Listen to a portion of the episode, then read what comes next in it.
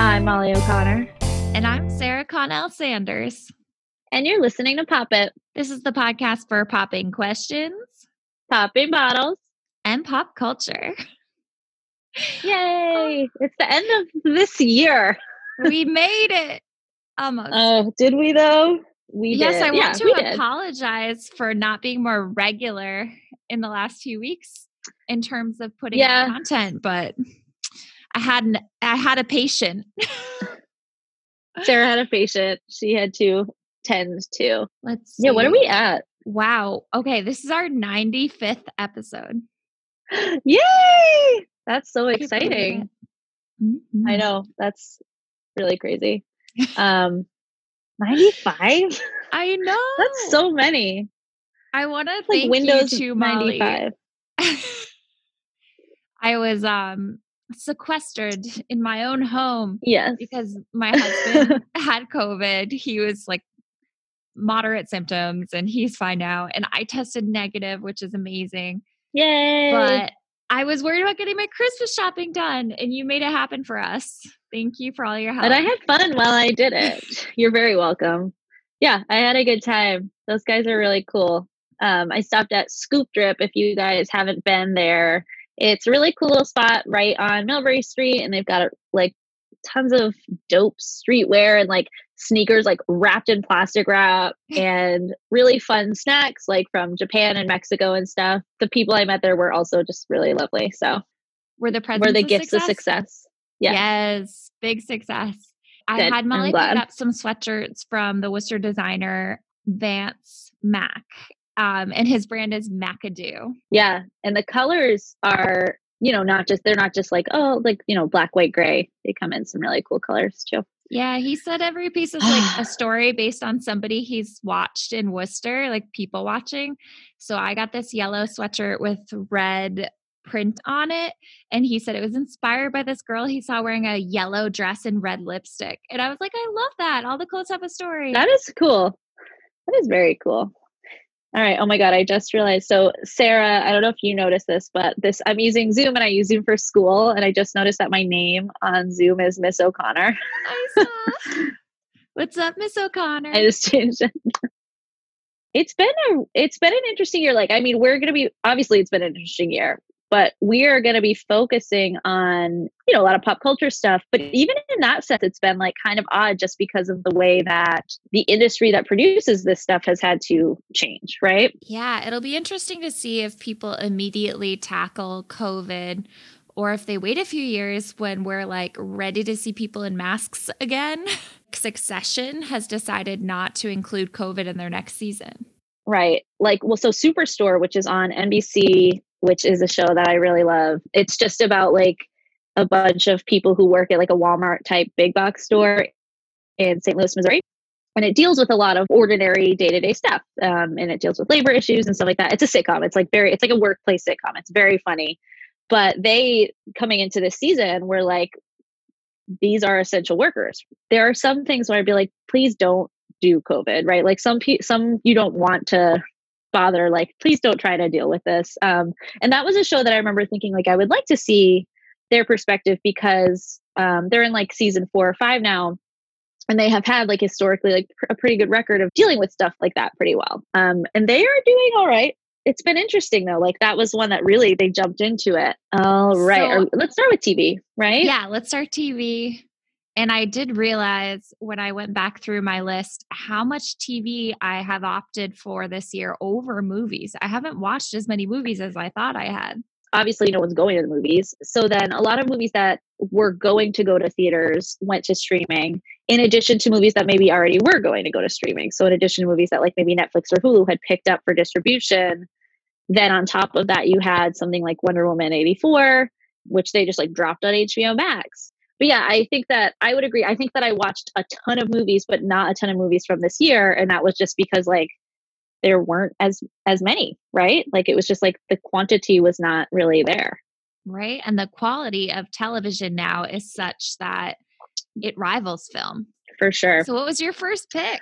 I was thinking about like just like the type of TV that people were wanting to watch this year. So the Great British Bake Off did a season. They filmed a season over the summer So normally the way that they do that show is that they film it over weekends. And so people can go back to their normal lives during the week and they come back to the tent every weekend for like however many weeks in a row. And they all the producers and whoever got together, they were like, you know, I think people really need this show right now.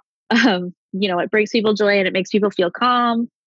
And so they decided to do it and they they made their a bubble at the tent, which is where where they do everything. So they made a bubble of the whole production, including, you know, the hosts and the judges and the contestants. And they did a season. And it was really just, it was the right thing. Like, you know, that show is normally, and I think people talk about it in a way where it's delightful and it's just a pleasant experience. But I think that they did say you know they were like oh yeah we're all here together. You, you know normally they don't live together and that kind of stuff so they didn't like pretend it wasn't happening. But it was also a season that ended up the you know the cast to the contestants were just awesome like extra great. I don't know if maybe we just like loved them more because of whatever was happening but it was also just weird. Um, noel fielding has been hosting for a couple years and he's like a gentle goth is how i would describe him. Matt lucas joined this year. Sandi Toksvig retired from the show and he brought a lot to it because you could just tell he was really happy to be there. He was so excited to be hosting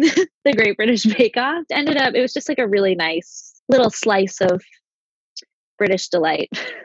I watched the episode starring the Derry Girls for a Christmas special, and that's another one of our our, our favorites. The Derry Girls are a group of ramshackle teens surviving the Irish independence in Free Derry and it, so they live in an area of quite fraught politics. Yes, in the eighties, right. it was bizarre to see them out of character. right? They have these organic friendships, which is really nice. It was really cool. I think the the most jarring was Sister Michael, who is the head, like the headmistress of their school, right? Their Catholic school, and she's really like wild in real life. so I really, yeah, I enjoyed that too. But well, if you're looking for something that's just going to make you feel real chill. How about you, uh, Sarah? our friends across the pond, my number one pick is Normal People, which is based yes. on a novel by Sally Rooney. It's about some young Irish lovers. The main character, his name is Connell, which obviously struck a chord with me since that is my maiden name. But he's got yeah. this chain and he's just like the sexiest man on television. That's what I they have saying. Such great I, chemistry. I don't like his face that much. Oh, I love him. I think that he's just like so silent and yet expressive. And they have a pretty dysfunctional romance, but it's one that will be familiar, I think, to most people that have survived their 20s. you know, it was kind of like not like sudsy in like a soap opera way, but like, you know, it had the drama, but it was also like very, very moving. Just a beautiful story. Did you read the book too? I read Sally Rooney's other book. And she's a young, she's like our mm-hmm. age, right? She's like a really young person. Yes. For someone she's, who's like had the level of success that she has. A work of hers that I read over the summer was Conversations with Friends. And the characters are again finding themselves they're like very presumptuous 20 somethings who think that they're all brilliant in their own right and they realize just how much they have to learn uh-huh. It sounds like yeah it sounds like she really um you know strikes a chord with a certain time right like in in people's lives. Yeah. what was your next pick? Fabulous. So the good place ended um, this spring. So like the first part of the season aired in 2019 but i'm counting it as 2020 because the the final i think it was like four episodes aired including the series finale aired earlier this year i think in like march. This show oh my gosh. I cried and cried but um, if you're not familiar with The Good Place, Kristen Bell plays a woman who dies, and like in the first episode, this is not a spoiler; it's literally the plot of the show. And she she gets to the like the good place. Ted Danson is like, "Welcome, you're in the good place," and then she's like, "I don't belong here," and then it kind of goes from there. All of this stuff happens, and the show ended up really being just like a a beautiful story about what it means to like be a human person and to be alive and to be good or to be bad and the crux of it that like they really kind of call like call back often is like what do we owe to each other? I have um, not and, watched the show you know, how many seasons would i have to catch up on? It's only four seasons and some of them are not super long. And it's you know it is a comedy. Like it's it's wonderful but it also like really just it's It's so brilliant and moving. Um, and I think it's I think it is difficult a lot of the time for any show, but I think especially sitcoms have a hard time ending, right? Like doing a finale and they they had planned it purposely like this wasn't a sudden thing. They said okay like we're going into the fourth season as the last season which i think helped a lot. Very satisfying and very moving and i think it ended perfectly and sort of wrapped itself up in a way that felt right. I had heard it compared to Schitt's Creek's finale, where people talk about just how hard it is to end something that has existed for a long time and people are in love with the characters. You know, how do you tie it up with a pretty little bow at the end? Yes, so, they did such a good job too. My runner up, and we've picked two for each category, it appears on nearly everyone's year end list The Queen's Gambit and it is a show starring Anya Taylor Joy, who I also really loved in the movie Emma, the adaptation of Emma that was created this year. And she's this chess wonderkin who's living in boarding house. What we call it? Oh yeah, the boarding. Yep, yeah, like a like an orphanage. An essentially. orphanage, essentially. And she strikes up this friendship with the custodian at the school. He teaches her how to play chess, and she just takes off. Her career is incendiary. But she also has a lot of issues stemming from partly her mother, but also partly in the 19, it's like the late 50s at this orphanage. And so they give the children like tranquilizer pills. And so that kind of also starts her on a path. Yeah. And she doubts her own abilities. Like, can I access the parts of my brain that make me good at chess? Or is it the medication? Or do I need this? The one disconcerting part for me was one of the male leads is that kid from Love Actually. Oh my god, Sarah, he's so hot. Like, and I kept thinking like I just can't take you seriously. but her coat's made up for it. Yeah, so I was watching it. He's so hot. He's super he's like skinny and lanky and has this like stupid facial hair and i couldn't i was like what is the deal here? Like i could not get over it. I was like he's like he's like so cool. I kept waiting. I was like watching. I was like oh my god. Yeah i love him now it turns out. But i don't think it's always the case. Like he played jojen reed on game of thrones and i was like no it's the same kid. Like that's him. But then i saw him in this and i was like oh my god. Um the other thing I love about The Queen's Gambit is that it is the most British American show that I've ever seen and I know that part of that is because it was mostly filmed in Europe, even though it takes place like primarily in Kentucky. Um, and a lot of the actors are European doing American accents. The pacing of it and the look of it, like it was very British to me, which is a compliment, I think. One of the other male leads is Dudley Dursley. Their performances are really wonderful. So you are able to like take yourself out of that. But I did, yes, I thought that was funny. In the show, this is such like a of the time thing where like I, I noticed you just did it too in the show she talks about how she was taught chess by the janitor. And every time she said that i was like he's the custodian. Which is so funny right? Like it's such like a modern like now we they're custodians right? Like that's their but like in the night in the 50s and 60s like they were just like that's the janitor. What a great show. So what was your top pick right. for movies in 2020 this is gonna sound crazy because it is a heart it's a Harley Quinn movie, but my favorite movie I think like from this year that I have seen is called Birds of Prey. It's not like I wouldn't say that it's a sequel to Suicide Squad, but it's like a companion film and Suicide Squad is awful. Actually, basically all the DC universe movies are awful. Batman versus Superman Dawn of Justice is like the worst movie I've ever seen. So the DC universe is all of the movies that involve Batman, Superman, um, what's that guy's name? Aquaman. I was like Waterman, Aquaman, Wonder Woman, all those movies. And so this film is related because Harley Quinn is a Batman villain. And so they kind of branch her off from Suicide Squad and give her her own film. And part of that is like Margot Robbie plays her. I remember watching Suicide Squad and being like, she's giving this movie so much more than it deserves, right? And I think that she's, we've talked about her before. She's awesome. She played Tonya Harding and I, Tonya. But so she basically produced this movie also in addition to starring starring in it and they hired this woman Cathy Yan to direct it. And it turned out that like this particular story and maybe it's like on the strength of the story the direction i think it all just came together is about her character harley quinn and then these three other women who are also seeking justice revenge clarity and truth in the world whatever you know superhero stuff. And they kind of team up and it's so awesome. it is stylish. It's super cool to like just watch like visually. And so the form of it is really it's beautifully done. It's funny and it's fast paced and it's compelling. And I just had a like a really wonderful time watching it. And like I was thinking about it and I'm like, this movie like she should be up for like best actress. Like this should be up for best cinematography. It's like a romp. I would describe it as a romp but I I really enjoyed it. I think that even if you're not into like superhero movies, if you just like like fun kind of kooky, fast paced, exciting, funny movies, you will enjoy it. And Ewan McGregor plays the villain, and he's kind of like a weirdo in it, and he's really entertaining. The Old Guard was also in it in its own way a superhero movie this year, and that was also directed by a woman of color, Gina Prince Bythewood. So I think it's really cool that these two movies that are pretty well regarded and kind of got a lot of acclaim were both directed by women of color. I really enjoyed so, the old guard as I well. Just, well, I don't have a romp for you, but I do have a rom com. The half of it, have you seen it?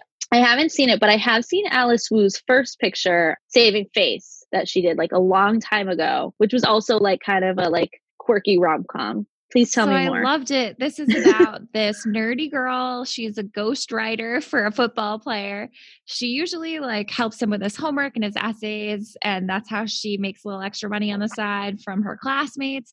But he asked her to write some romantic love notes to a girl. Like Cyrano. And right? they both end up having a crush on her, the football player and our protagonist and you just start pulling for her. You're like, oh man, I hope this all works out for you. There's a lot of angst. I love that.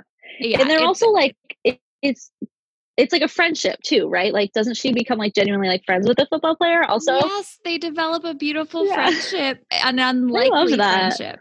Yes, I have to add that to my list. That was one that I meant to watch. I was just telling Sarah that my boyfriend is away, and so I'm watching all the things that he like won't watch with me. That is one of them. Um, you have another rom com on your list here. Wonderful.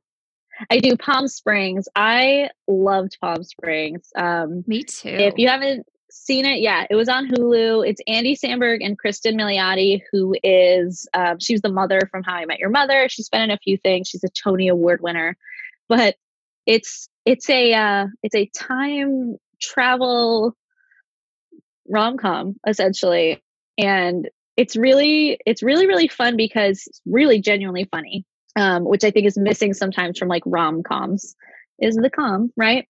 Um, so it's super super funny but then uh, you spend the other time like outside of being like kind of falling in love with the characters then you are sitting there trying to figure out what the time travel thing is right?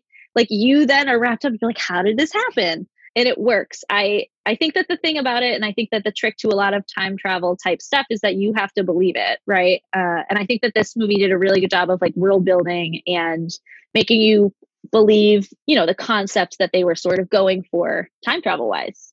In I another I got, year, you know, I might not have bought in quite as much as I did, but given the Groundhog Day nature of 2020, I was like ready yes. for it. Absolutely. And they um I read a really cool interview with the writer who was saying like they kind of took the idea from Groundhog Day and then wanted to, you know, not copy it, but sort of just like twist it into something else. So it is definitely inspired, but it is very much its own thing, I think. Yes. My next pick was not a soothing watch by any stretch. It's called Class Action Park. It's on HBO there's this eccentric billionaire in the 80s who starts his own amusement park and it's got a lot of like wet hot american summer vibes. There's a bunch of teens operating heavy machinery and kind of absent-mindedly looking out for the safety of all of the park's patrons but people go and it's a it's explicit, a documentary. Did pe- i don't know if you said that but like to be very clear it's not fiction. Right this is a real people, thing that happened people go for the explicit purpose of getting hurt. Like they want to leave with a battle scar. And it really spoke to me as this 80s trope of what it means to be a tough guy or a punk. I walked away feeling as if I had gotten a bad scrape on my knee or something. You know, it really conveys that sense of discomfort.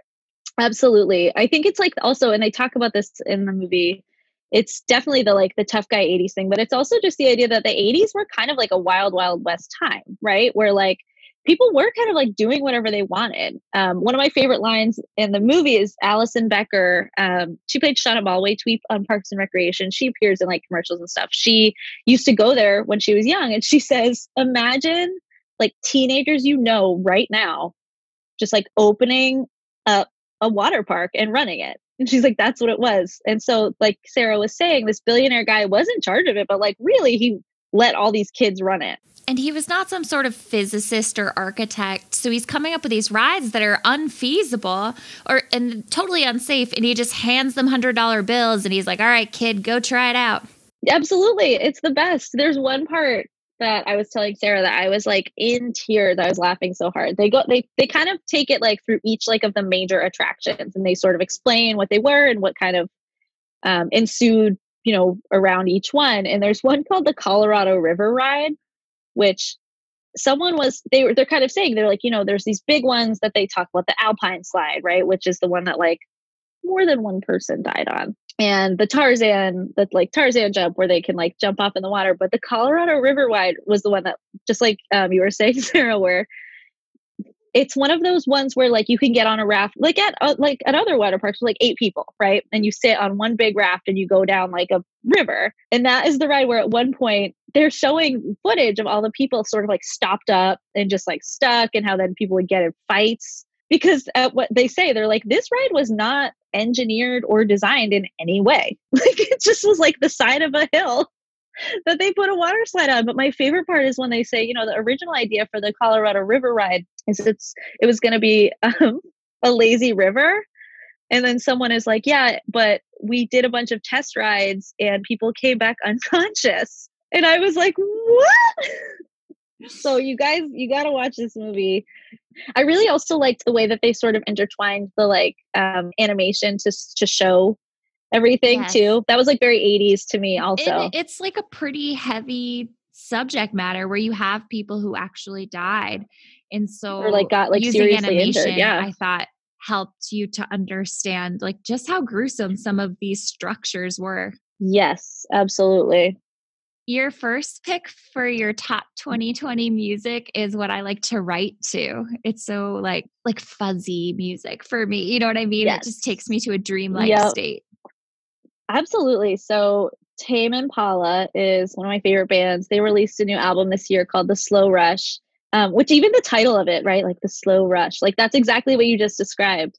But what I had like, I was trying to think of like how to explain why I love it. And I was like, bands aren't cool anymore. Like rock and roll bands are not cool anymore. But like, you know who's cool? Tame Impala. They're so cool. Their name is cool. Their like aesthetic is cool. But that's exactly what it is. They are they're like I wouldn't say that they're like rock and roll, but they have elements of it, right? They're like low key disco rock, I guess. Like it's a very they have a really interesting, cool vibe. They're so cool. That's exactly what it is. Like they're so cool. I like that disco is coming back. Dua Lipa brought back a little bit of disco too, and I I love that for us for everyone. Yes. Um, Tame Sarah puts me in this state of creative flow, which reminds Definitely. me of my number one, Taylor Swift. Guess what it is?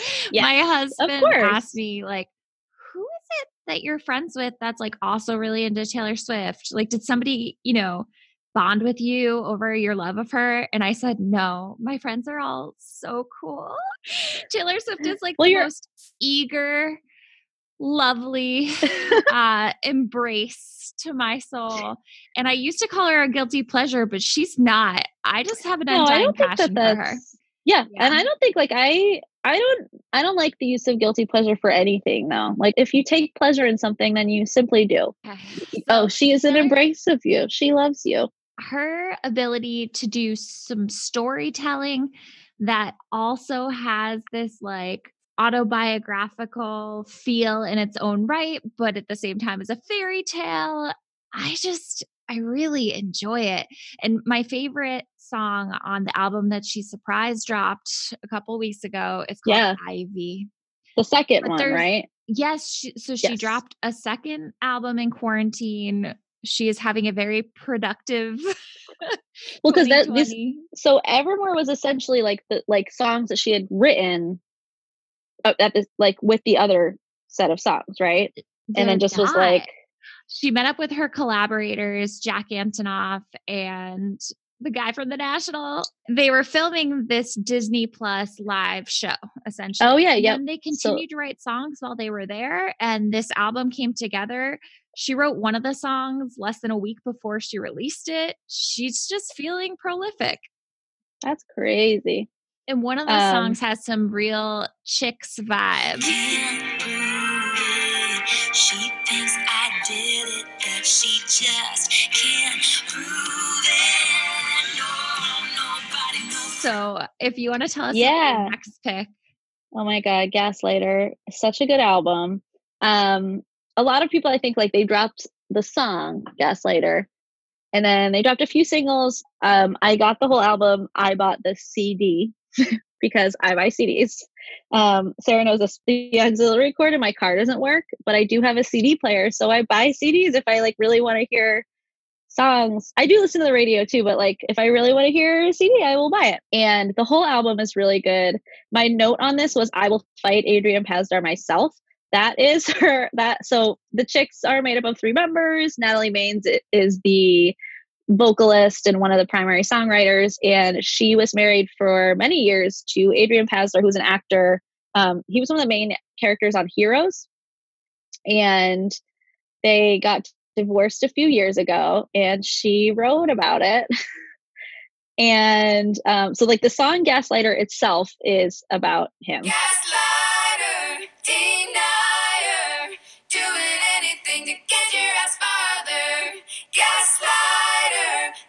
the.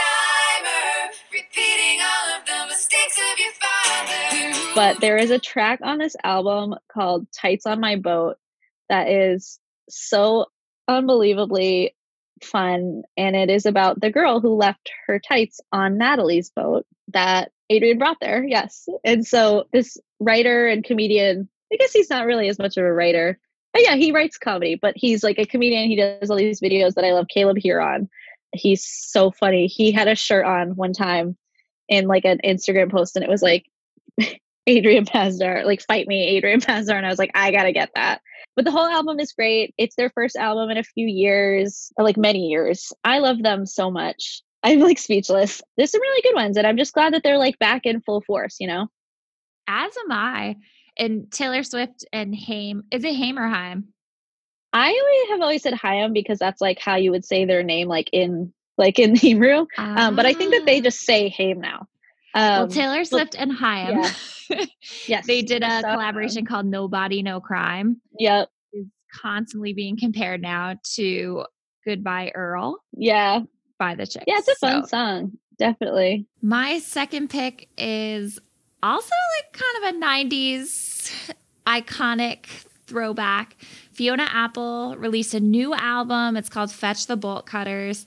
And it just has this strong rhythm. She like at one point just starts making dolphin noises. It's very primal. And she just shows off her unbridled self-expression. Yeah.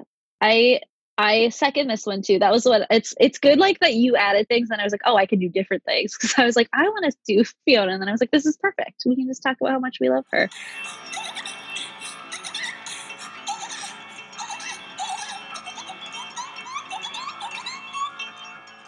It's really interesting. She kind of so her the last album she had before Fetch the Bolt Cutters. Is it the one that's one of those the entire ones, like the uh the idler wheel no when the pawn so she had when yeah, the pawn which is I'm like thinking. from the 90s but this one is the idler wheel the idler wheel is wise and then the driver of the screw and the whipping cords will serve you if something something something but she did something really interesting oh actually it's not the last track oh i think largo was a bonus track so sarah you were saying about like the rhythms and the patterns and stuff like that and so this album that she had previously released was more similar to like her older stuff, but like, you know, still like very much her vibe, same as the new one. I think it was like originally the last song on it. I think Largo is a bonus track. Maybe not though, but there's a track on that album called Hot Knife, which I feel was sort of like a precursor to this one. And it has very much that like repetitive, like interesting, like rhythm, rhythmic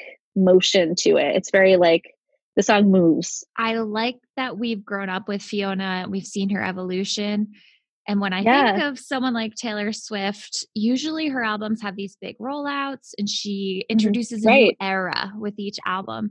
And this time she released two albums in very quick succession. Succession. and they both are sister albums. They have this folky vibe to them that I love. Yeah. And that it doesn't have to be a big production prepared for the stadium Definitely. every time she decides to release new music. It's not quite as contrived. In Instead terms of, of things you know, you've been reading, are there articles mm. or books that you love this year? So Melissa Maerz wrote perfect book just for me. Um, a lot of you may know that one of my favorite movies is Dazed and Confused. I wrote my college admissions essay on it. I have seen it as much or more than pretty much any movie in my life, like tens and tens and tens of times. Um, and so she did an oral history of the making of the film. If you are interested in either that particular movie or just filmmaking in general, and want like sort of an inside look. It's really awesome. She talked to like everyone. Like and that movie is uh, it's an ensemble film. So the cast is huge and a lot of those people are not even actors anymore. And she got all of them and they just tell these great stories of the typical stuff of like how it was made and how they related to each other and all that stuff. But then they start talking about like how they were, you know, they were all like 20 years old. So all of them, it was like a summer camp of people Debauchery. who were, yes, who were like you know, sleeping with each other and with everyone else and falling in love and all of this stuff. It's really funny. Even like, and, and you get this sense kind of going, moving through it too, like where the actors were like in a different space, like Richard Linklater directed it. All of these people are talking about what a great time they had. And he's like, I almost died because he actually had to make the movie, you know? But it's really great. I love oral histories sort of in general, whether it's like a long form one, like a book like this. Um, one of my favorite books is Live from New York, which is an oral history of SNL starting from the beginning. But it's just, it's really, it's really a fun read. It's a great, like, I just snapshot. You guys can't see me. Yes, I just did that thing where like you take like a photo with your like act out taking a photo with your hands. Yeah, it's just a great snapshot of that like that very particular time in those people's lives, which is really cool. And so you have the people who had, you know, six lines in the movie, and then you have like Ben Affleck talking. So it's really awesome. Highly recommend. Sarah, you had um, a great read for your first choice. Yeah. One of my favorites I actually, too. I picked out two magazine stories that I loved, both kind of personal essays. The first was by Lysandra Ohrstrom for Vanity Fair. It was mm-hmm. called Ivanka Was My Best Friend. Now she's MAGA royalty. And it was like a frank recounting of Ivanka as a middle schooler and like a little yeah. bit high school too. She has plenty of commentary on Ivanka's dad and the way that he treated her. The author was a girl who did not fit like the the, the 90s body stereotype Right. But I think it was also very much like they went to a school that yep, was they went essentially like those like those like upper east side type of girls right they went to a very so i don't even think it was school private school yeah but what i'm saying is she was a bigger girl like how do i say that in oh, a yeah. PC way you can just say like she was she's bigger than her friends she's like fatter than ivanka it's okay okay you could say that uh, it's okay to like acknowledge that people's bodies are their bodies right sarah well, that's exactly what she does. But yeah. Donald Trump. She's like, this is the body I live in. And Donald Trump is constantly commenting on her weight as like a 13 year old girl. Whenever she comes over, he says, like, oh, she doesn't need dessert. He's just constantly nagging her about her body. And she's Ivanka's best friend, but Ivanka is treating her like trash. And yeah. there's one anecdote in particular that I thought was so great where Ivanka farts and she yes. blames it on one of her classmates.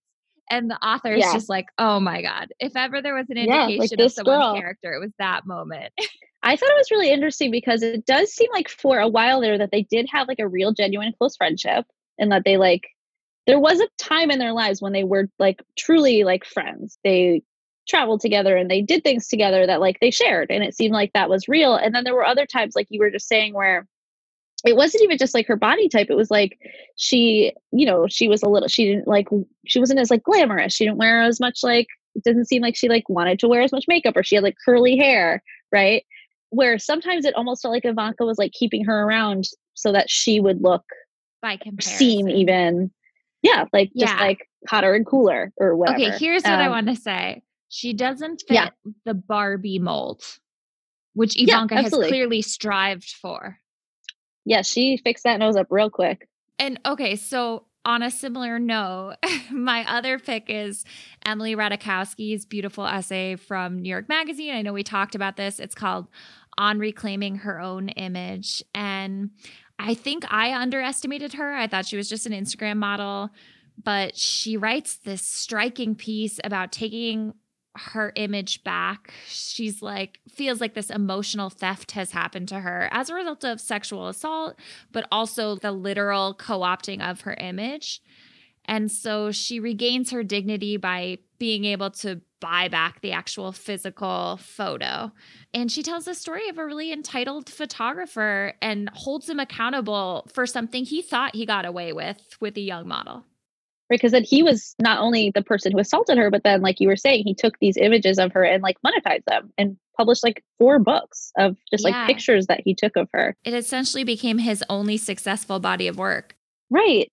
Um, and I think that this article was really, really, like you said, beautifully written, but I also think it was something that she needed to get out, right? Like she, it's like, it was something that felt like she had to express it. And then just a few months later, or like a little while later, she announced she was pregnant. And I really think for her, part of it was like, before I deal with this massive change in my body and people are going to notice it, and I'm like bringing a child into the world, I have to take it back and I don't know if those things are connected, but like something about that, like to me, you know, like felt really organic where she was just like, I need to tell this story. Yeah, and she Um, already definitely. deserved our respect. But reading that Yes. essay really for me brought it into focus, brought her into focus Yeah. as like a fully fleshed out woman with plenty to say. Absolutely. She's more than just I mean, a influencer. yes. And I remember when she was cast, she's a um, small part in Gone Girl, well, not that small, but I remember when she was cast and I was like, oh, the girl from the Blurred Lines video. I was like, oh, did they just cast her because she's like super hot? And her performance is actually really good. If you, if you, if anyone watches Gone Girl again, rewatch, highly recommend. But sh- she has not an insubstantial role, and she's a pretty good actor. If she like went back to that, I would be like, cool. Actually, so you just reminded me about something else that I had read earlier this year and then reread the other day. Speaking of pregnancy, that reminded me of it. Um, and it was about a woman who wanted a free birth, which means, which doesn't just mean like a home birth with a midwife. It means like a completely um, like medical professional free birth.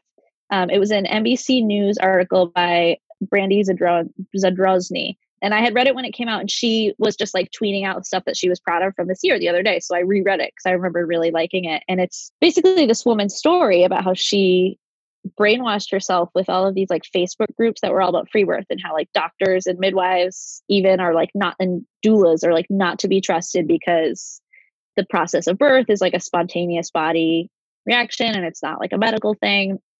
And it was really interesting because I totally understand. In the, it, the article is really nicely written where you really empathize with this woman who fell into this world and also just women in general who want to take ownership of something like childbirth, right? Um, but at the same time, it does bring into focus the fact that like it is something that is a trauma to your body and like does need medical attention. Um, but it's just a really deep dive into this world on the internet of f- the free birth movement and how these women will encourage each other to like uh, like you know stick it out avoid whatever and so this woman ended up carrying her baby way over term because she refused to be induced and ended up with a stillbirth at like 44 weeks Oh, or something no. it's really really sad and they talk about there's a few other people that this has happened to it's sort of just all about this one woman but then about this the idea of like how do we balance the fact that they do want to you know be the person in charge of giving birth NBC On a News, lighter yeah, note, I'll. I'll send it to you I see that your uh, Dracula Twitter thread is still fresh in your mind. I talked about this early in quarantine. I'm not going to d- deep dive into it again. There was a woman on Twitter who read the book Dracula and decided to like live tweet it. And it was just one of the like funniest things I've ever read. Um, and it ended up being, you know, she starts at the beginning and it ends up being like 400 tweets long. And it really was like a piece of, like, she, this woman wrote with such style. Another Twitter rabbit hole you sent me down last night was that of Hilaria Baldwin. Hilaria. Hilaria Baldwin. I actually think that we should like hold off on getting too deep into this because I think we should dedicate like a whole episode to it, or at least Agreed. half of an episode. So I but, hope everyone yes. will catch up. But the overview is oh essentially oh it, it's Alec Baldwin's wife. Yeah. She and they've been married for 10 years now ish. She has been masquerading as a Spanish citizen when in fact she grew up in our area right here in beautiful Massachusetts. So, first of all, her name is not Ilaria, it's Hillary. Her given name is Hillary. And like all these people who went to high school with her at this like prep school in in Weston are like, yeah, she was super sweet. I really liked her. She was definitely just like a regular white girl with no accent. That was the cutest. like that's like how people like, are. Oh, Hillary, she's so nice. She's so nice. Um, and she does seem like a nice person. But yeah, so basically, like he married her, uh, like 2011 or something. Mm-hmm. And I mm-hmm. remember at the time seeing her and then reading her name and being like, "Is her name Hilaria?" Like I thought that it was like just like waspy. I don't know. Um, well, her like, family in 2012 moved to Spain. She married Alec yes. Baldwin in 2011. I think I think that's the problem is that she has she's done this accent it disappears it goes in and out um, like some people's accents do but the thing is is that she and she also in one interview said I moved to New York when I was 19 to go to NYU and she was implying that she moved to New York from Spain right and that I think is people's issue is like it's okay if you like your you vacationed in Spain a ton as a kid and like you like Spanish names, like whatever, right? Um, because all five of her children have like very Spanish names. But it's a I think it's an entirely other thing to like maybe darken your hair and tan your skin a little bit and say that your name is Ilaria. and yeah, like and I was put on an I was right there with her. I was like, you know, when I hang out with people from Worcester, my accent sure. is more pronounced I get that. And then I saw the clip of her on the Today Show going, How you call it in English? Cucumber? Just like making fun of someone. Yeah, she was impersonating yeah. an English language learner. Yes. So and we are educators and that is ridiculous. But yes, we'll do there's a lot to this. There's like a lot of pieces to the whole thing, and we'll talk more about it. But it's just crazy. Someone was like, "We." Someone on Twitter was like, "We deserve this. like, we deserve yeah. to have this this fun." Um, well, but yes, our little grab one. bag of top pop culture stories. That's definitely yes. a big one in recent yes. memory. But I also have Harry and Meghan on here. Big deal. That was huge. I forgot that that was like 2020 where they were like, "Bye." that was a big deal. I was actually just reading yesterday. If people don't know, Harry and Meghan, like Prince Harry is, you know, the spare. He's like fifth in line now or something to be the King of England, but he married Meghan Markle, who is an American. And they essentially like, they want to kind of be normal people. normal people. Um, but yeah, I was just reading how they had lent oh the cottage, Frogmore Cottage, that they had been living in to Princess Eugenie, who's his cousin. And they were like, "Hey, you can raise your family here if you want. We're not going to use this place." Um, and this was a house, like a cottage that they had renovated with like two and a half million taxpayer dollars, um, which they did pay back. They announced that they paid it back, which is cool, I guess. but Eugenie has now moved out. They didn't want it, and so someone was like, "What's wrong with this place? Like, is it haunted?" Cursed. Um, so that's my my recent Harry and Meghan bit. Oh, yeah, there's a lot going on. We had Ilaria. I also love The Last Dance. We got a lot of great Michael Jordan content. I love The Vow, which we've talked about a bit, but it's like um yep. a cult based out of Albany called NXIVM that was dismantled this year in more than one documentary. Yeah. So the whole I think like NXIVM as a whole is a good moment, right? I want to brush a little bit on Guy Fieri, who was sort of this or still kind of is sort of like a joke guy, right? Like I used to actually really enjoy watching Diners, Drive-ins, and Dives just like as one of those shows that I would put on like in the background because I like to see the food that he goes to eat. But he's sort of, you know, he's such an over the top, like he seems like a joke. He has that like bleach blonde hair, he wears shirts with flames on them. And everyone's like, oh, this guy. and as time has gone on, even before a little bit this year, people are like, oh, you know, he had a sister who was a lesbian. So he, on one day, um, officiated 100 gay weddings, which is cool. Like he's just done cool stuff and he's uh, done a lot for, he's from the Bay Area. Um, this year in particular, though, he's teamed up with Jose Andres and he has like personally raised like $21 million or something for folks in the restaurant industry. Justice um, for Guy Which is really cool. Honestly and everyone who see, knows him seems to think he's a really nice guy. So i'm like all about it. I think that he's just like earnest in whatever his like pursuits are. He's he's kind of fun he likes to eat and he likes to wear flames and that's cool i think 2020 I don't know, you know like we said with taylor swift is a year where we can embrace the eager among us one of my favorite podcasts is called Good One, and they sort mm-hmm. of examine how different jokes function, how they work, what their beats are, how they were written. And one of the best episodes this year was Shane Torres, and he has a joke defending Guy Fieri. I love it. Oh, Shane Torres. I'm looking him up right now. my other favorite episode of Good One this year was a Bert Kreischer joke called The Machine. It is a must listen. I love Bert Kreischer. If you guys don't know him, he's sort of like a husky guy. He's very, very funny. For him, I feel like uh, so much of his strength is in his delivery, his phrasing. He also has a show on Netflix called The Cabin. I don't know if you've seen it at all, Sarah, but each episode is just like him and like four people that he's like kind of friends with, just like going to a cabin. He um, talks about and hanging out. Episode. Yes, it's really good. So that's another another good one. I see you mentioned John Mulaney. John Mulaney has had such a roller coaster of a year. Yeah. So Mulaney is one of my favorite people in the whole entire world. So he earlier this year released a children's special called John Mulaney and the Sack Lunch Bunch, which is just an absolute weird delight. He basically was like, I am a childless man, uh, an intentionally childless man, and I decided to make a like kid special, basically in the style of like the variety specials that he watched as a child, like in the 80s um, and it's like an hour long and it's just like like there's little sketches and songs and david byrne is in it and jake gyllenhaal's in it and it's a whole thing. Um, so he did that and people loved that and it, it was really quite fun um, and then he got kind of bored. He said i need some structure. So he got a job as a writer like a staff writer on late night with seth meyers.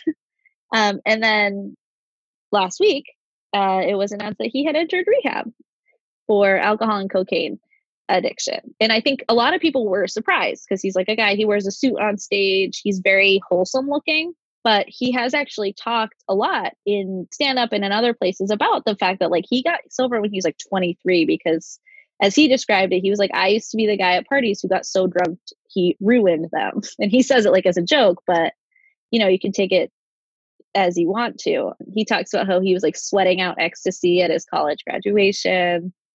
Um, and I think that I think that that's a good sort of encapsulation of just like this year was hard for a lot of people for many many reasons, right? And so I think addiction, uh, people who you know who deal with addiction had a really tough go and continue to because of you know whatever's going on with isolation or stress it can be really easy to be like oh you know like a lot of people are like well i'm going to drink because i have nothing else to do and so when you are someone who can't do that can be very difficult to not.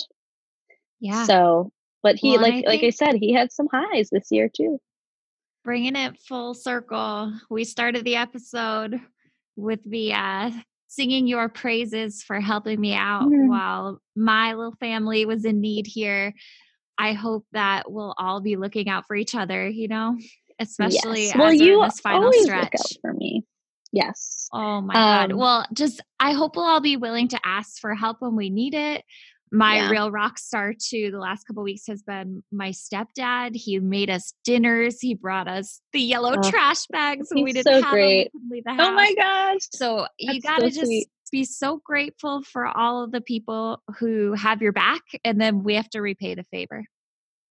Absolutely. I agree with that. And I think that's why like you know, you were saying like, oh, I helped you with this or that. And it's really just because like that's our relationship.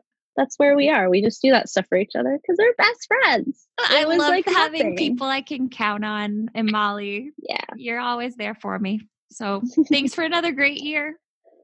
Thank you. Thank you for throwing me a birthday party this year Oh, in a pandemic. I know. A Yeah, very I responsible birthday party. It it was. No, it really was. Um Yeah. one of my favorite people, Matthew McConaughey. He he won an Oscar. And one of the things he said that I like, I honestly want to get a tattoo of it. People are like, we we are obsessed with him.